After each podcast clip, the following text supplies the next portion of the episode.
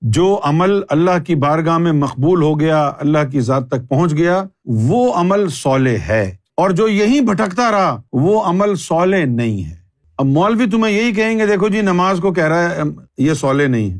تو تم اس کو یہ جواب دینا کہ اگر نماز صالح ہے ہر آدمی کی، تو قرآن میں کیوں لکھا ہے کہ نمازی ہلاک ہو جائیں گے؟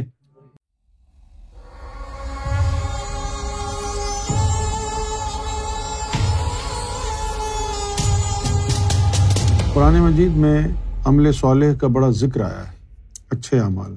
لیکن مفسرین نے، مترجمین نے اور مقررین نے اس کا معنی اور اس کی تفسیر غلط بیان کی ہے۔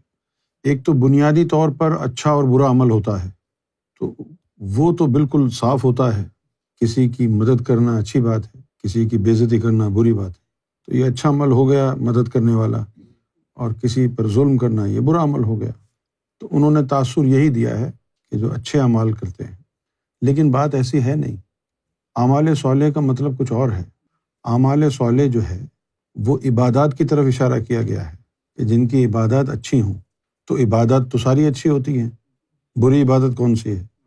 لیکن اگر غور سے دیکھا جائے تو عبادت کو اچھا اور برا بنانا ثابت ہے۔ اگر عبادت بری نہیں ہوتی تو اللہ تعالیٰ یہ ایسا کیوں فرماتا؟ کہ فویل المسلین الزین انصلاطم ساہون، کہ ہلاکت اور تباہی ہے ان نمازیوں کی جو اپنی نماز کی حقیقت سے بے خبر ہیں۔ تو یہ عبادات جو اپنی روح کے بغیر ادا کی جاتی ہیں، جو کہ اپنی قلب کی تہارت اور قلب کی حاضری کے بغیر ادا کی جاتی ہیں، یہ عبادات انسان کے لیے مصیبت بن جاتی بغیر قلب کی تہارت کے جو عبادت کی جائے، وہ اللہ تک نہیں پہنچتی، دنیا کی نظروں میں آتی ہے۔ دنیا تعریف کرتی ہے، ایسے کام کی تعریف کرتی ہے جو اللہ تک پہنچا ہی نہیں۔ وہ پھر آپ کے لیے ہلاکت کا باعث بن جاتی۔ تو ان عبادات میں سے جو اعمال اچھے ہیں، وہ عمل صالح کہلاتے ہیں۔ تو ان عبادات میں سے اچھے اعمال کیا ہوں گے؟ وہ عبادات جو قلب کی حضوری کے ساتھ ادا کی گئیں۔ وہ اللہ کی نظر میں صالح ہے۔ صالح کا مطلب ہوتا ہے اچھا۔ جو عام عربی میں استعمال ہوتا ہے لفظ صالح وہ اچھے کے لیے استعمال ہوتا ہے۔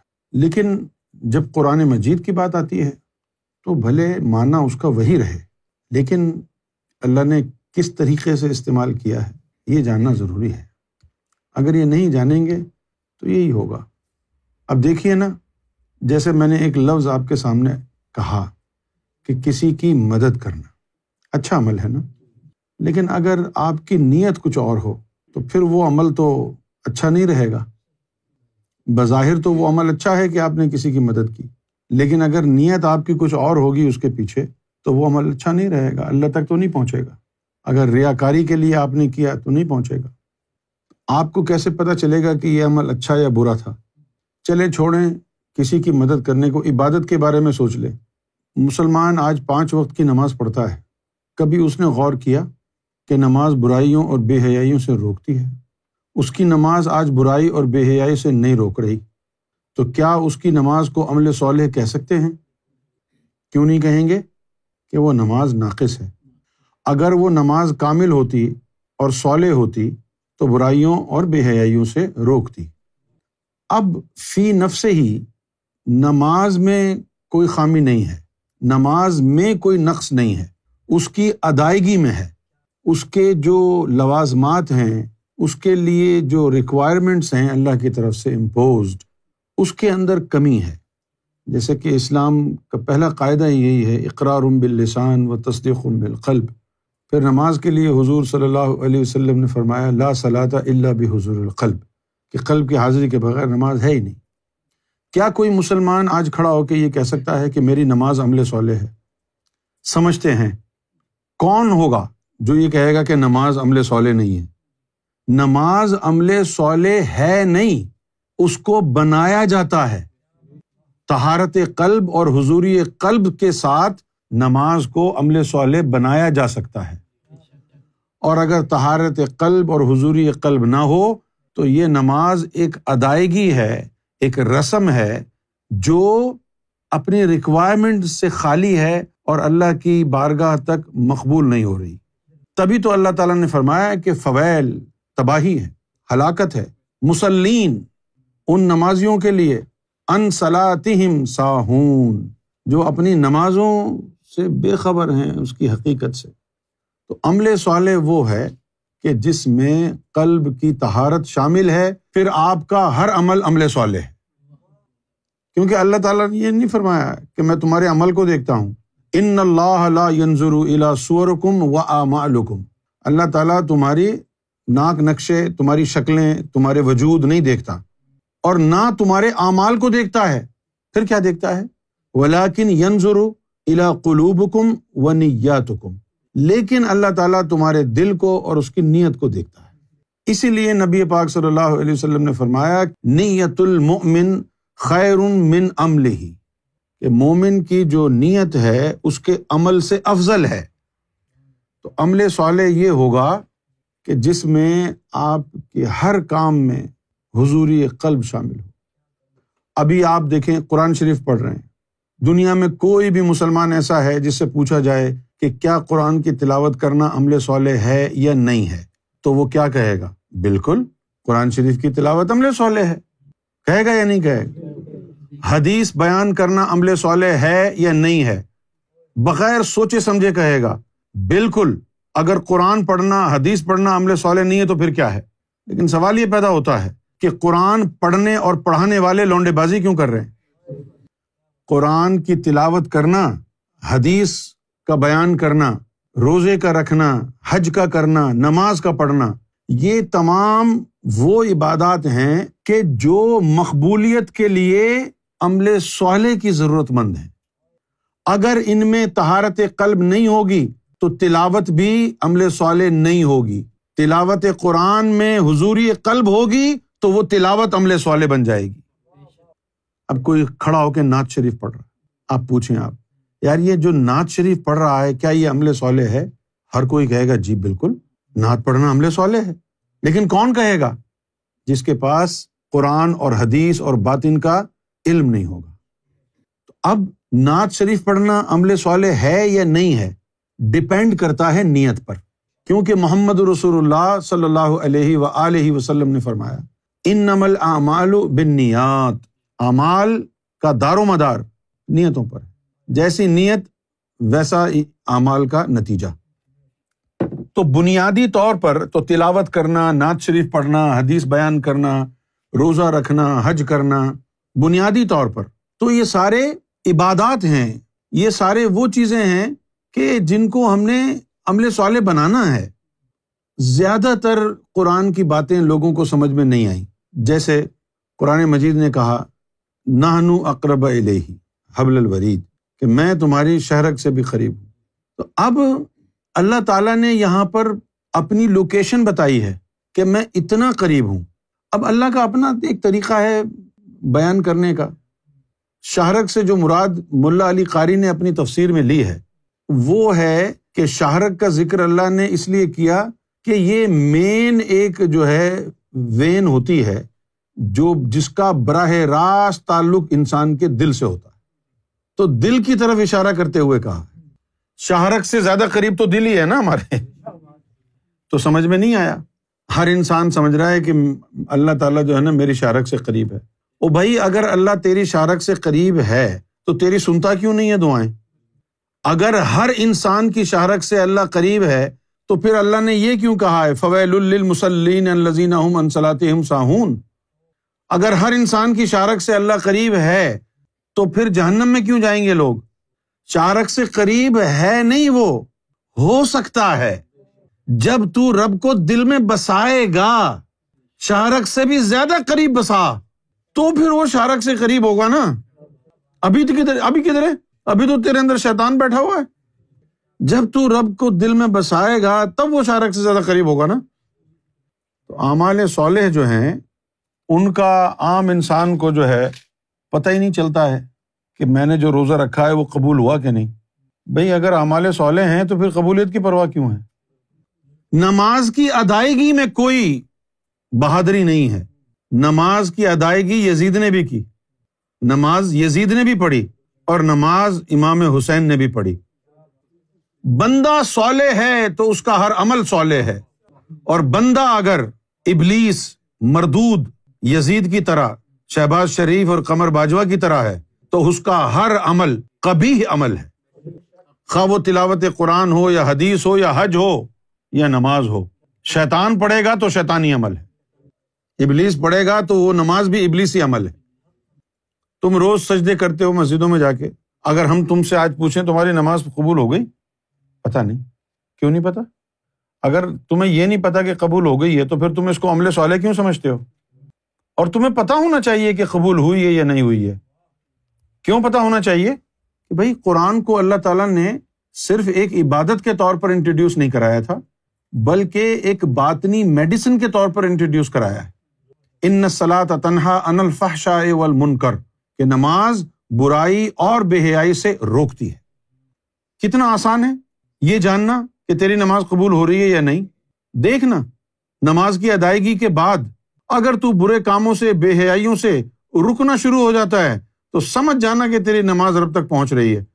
اور سال، دو سال، پانچ سال، دس سال ہو گئے تو روز نمازیں پڑھتا ہے۔ لیکن تیرے بے حیائی اور برائیوں میں کوئی کمی واقع نہیں ہوتی ہے۔ تو کدھر نماز تیری اوپر گئی؟ اگر تیری نماز رب تک جاتی، پہنچ جاتی، تو پھر تو برائیوں سے، بے حیاں سے رک جاتا۔ یہ عبادات کی اپلیکیشن ہے یہ انسان کا منور قلب ہے جو کسی بھی عبادت کو عمل سوالے بنا سکتا ہے۔ تو الین میں وہ جائیں گے جن کے پاس عمل سولے ہوں گے۔ اور عمل سولے کس کے پاس ہوگا؟ دیکھو، ایک شخص یوم میشر میں کھڑا ہے، جس نے فرض کیا پچاس سال عمر پائی اور پندرہ سال کی عمر میں یا بارہ سال کی عمر میں اس پہ نماز فرض ہو گئی۔ پچاس سال کی عمر اس نے پائی اور جب سے بالغ ہوا پینتیس، چھتیس، سینتیس سال تک روز پانچ وقت کی نمازیں پڑھتا رہا۔ اور دوسری طرف ایک وہ آدمی کھڑا ہے کہ جس نے ساری زندگی کوئی نماز نہیں پڑھی، بس آخر میں کوئی دو، چار رکت اس کو حضوری قلب کے ساتھ مل گئی۔ میں تو چار کہہ رہا ہوں، حدیث میں تو دو لکھا ہے۔ کہ دو رکت بھی اگر انسان کو نماز کی حضوری قلب کے ساتھ مل جائے تو بخش کی امید ہے۔ تو یوم میشر میں ایک آدمی نے چھتیس سال نمازیں پڑھی، ایک نہیں چھوڑی، اور دوسرے نے صرف دو رکت پڑھی، لیکن وہ حضوری قلب والا تھا۔ وہ الین میں جائے گا، یہ سجین میں جائے گا۔ وہ تو نے پڑھی ہے تو پہنچی نہیں نا اللہ تک۔ اللہ کی نظر میں تو بے نمازی ہے، پڑھنے کے بعد بھی۔ اب تم دیکھو یار، فرض کیا کہ میں نے فرید بھائی سے ہزار پاؤنڈ ادھار لے لیا اور میں نے وعدہ کیا۔ کہ بھائی میں سو پاؤنڈ مہینہ آپ کو لوٹاؤں گا، دس مہینے میں پیسے اتر جائیں۔ اب میں کیا کرتا ہوں؟ میں کہتا ہوں کہ بھائی، ایاز، یہ سو پاؤنڈ لے لو اور میری طرف سے جو ہے، یہ فرید بھائی کو دے دینا۔ اب ایاز صاحب جو ہے، وہ پیسے دیتے ہی نہیں ہیں ان کو۔ اور میں دس مہینے تک ہر مہینے سو سو پاؤنڈ دے کے اپنی دانست میں قرضہ اتار چکا ہوں۔ حافظ فرید ایک دن ملتے ہیں اور کہتے ہیں، یار، تم نے تو پیسے بھیجے نہیں، تم نے تو وعدہ کیا تھا۔ اور میں کہتا ہوں جی میں نے تو باقاعدہ ہر مہینے بھیجے ہیں آپ کو پیسے۔ اور فرید صاحب کہتے ہیں مجھے تو ملے ہی نہیں۔ تو میں اپنی دانست میں تو اتار چکا ہوں۔ لیکن میری ذمہ داری یہ بھی تھی نا کہ وہ پیسہ ان تک پہنچے۔ میں نے ان سے لیا تھا۔ اس ذمہ داری کو میں نے نہیں نبھایا کہ میں اس بات کو میک شیور کروں کہ فرید کو پیسہ مل رہا ہے یا نہیں۔ اسی طریقے سے یہ نماز رب تک پہنچ رہی ہے یا نہیں، اس بات کو بھی میں نے میک شیور کرنا ہے۔ ورنہ یوم میشر میں کھڑا ہو کے میں کہوں گا جی میں نے تو روز پڑھی تھی نماز۔ اللہ کہے گا، کدھر ثبوت؟ دکھاؤ۔ کیونکہ اللہ کے پاس تو نماز نہیں پہنچتی، نماز کا نور پہنچتا ہے۔ اللہ کے پاس تمہاری قربانی اور زبیاں نہیں پہنچتا، اس کا گوشت نہیں پہنچتا، اس کی نیت پہنچتی ہے۔ اسی طرح اللہ تعالیٰ تمہاری یہ نمازیں نہیں دیکھے گا۔ اللہ تعالیٰ وہ نور دیکھے گا جو نماز سے بنتا ہے۔ وہ نور اگر ضرور نہیں پہنچا، تو تو بے نمازی ہے پڑھنے کے باوجود بھی۔ عمل سولے وہ عمل ہے جس میں دل کی تہارت پاکیزگی اور دل کی حضوری، دل کا حاضر ہونا شامل ہو، کیونکہ دل اس کو پھر اللہ تک پہنچاتا ہے۔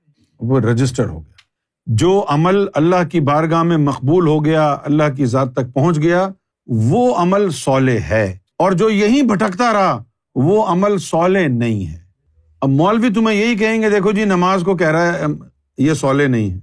تو تم اس کو یہ جواب دینا کہ اگر نماز سولے ہے ہر آدمی کی، تو قرآن میں کیوں لکھا ہے کہ نمازی ہلاک ہو جائیں گے؟ یعنی فی نف سے ہی نماز تو ایک عمل ہے، لیکن اس کو صالح بنانا آپ کا کام ہے۔ آپ کیسے بنائیں گے اس کو صالح؟ اللہ تعالیٰ نے اسی لیے تو الحمد شریف میں کہا تھا ایا کا نہ بدو کہ ہم تیری ہی عبادت کرنا چاہتے ہیں۔ وہ ایا کا نستعین اور تیری عبادت کے قابل ہو جائیں اس میں تیری ہی مدد درکار ہے، تیری مدد کے بغیر ہماری عبادتیں بےکار جائیں گی۔ اب وہ مدد کیا ہے؟ جن سے ہماری عبادتیں اللہ کی بارگاہ میں پہنچ جائیں۔ وہ مدد ہے مرشد کامل کا ملنا، تاکہ مرشد کامل ہمارے قلب کو آباد کر دے، روشن کر دے، منور کر دے۔ اس کے بعد ہمارا راستہ کھل گیا۔ اب نمازیں پڑھو، وہ بھی اوپر۔ روزہ رکھا، وہ بھی اوپر۔ تلاوت کی، وہ بھی اوپر۔ حدیث پڑھی، وہ بھی اوپر۔ سب اوپر جا رہا ہے۔ کیوں؟ کہ تو بندہ سولے بن گیا، اب تیرا ہر عمل سولے ہے۔ جن لوگوں نے اپنے اعمال کو سولے کرنے کا گر سیکھ لیا، قرآن مجید نے ان لوگوں کو صالحین کہا یہ صالحین ہیں، یہ اچھے لوگ ہیں۔ کون اچھے ہوئے جن کا دل اچھا ہے، جن کا باطن اچھا ہے۔ کوٹری شریف میں ایک نشست میں سرکار نے جمگٹا لگا ہوا تھا، نور محمد سرندی اور دیگر لوگ بھی بیٹھے ہوئے تھے۔ سرکار نے یوں انگلی اٹھا کر کے کہا کہ تم نے داڑھی رکھی ہے، نمازیں پڑھتے ہو، تم سمجھتے ہو نا تم نیک ہو۔ تو اس نے کہا جی سرکار۔ سرکار نے فرمایا کہ تم اپنی نظر میں نیک ہو، اللہ کی نظر میں نہیں۔ تم اپنی نظر میں نیک ہو۔ تو اس نے پوچھا کہ سرکار، اللہ کی نظر میں نیک کون ہے؟ سرکار نے فرمایا، اللہ کی نظر میں نیک وہ ہے جس کا دل بھی پاک ہے، جس کا نفس بھی پاک ہے۔ وہ اللہ کی نظر میں نیک ہے۔ تو نے اگر صرف داڑیاں رکھی ہیں روکھی سوکھی نمازیں پڑھتا ہے، روزے رکھتا ہے اور اندر تیرے شیطان بیٹھا ہوا ہے۔ تو تو کدھر کا نیک ہے؟ دنیا تجھے نیک سمجھتی ہے نا؟ دنیا جو ہے وہ فیس ویلو پہ جاتی ہے نا۔ دنیا نے تیرے سجدے دیکھے ہیں۔ اللہ تیرے سجدے نہیں دیکھتا ہے۔ اللہ تیرے قیام اور رکو نہیں دیکھتا ہے۔ اللہ تیرے دل کو دیکھتا ہے۔ اور دل کیا کہتا ہے؟ گھر میں آٹا ہی نہیں۔ بیوی بیمار۔ یہ جو عمل صالح والے لوگ ہیں، یہ الین میں جائیں گے۔ ان کی گارنٹی ہے۔ ان کی گارنٹی کس بات کی ہے؟ کہ اگر دل منور ہے بس۔ اس میں کیسے تکبر ہوگا؟ بنیادی شرط تو وہاں یہ ہے کہ رائے برابر بھی تکبر ہوا۔ اللہ کو تکبر سے بڑی چیڑ ہے۔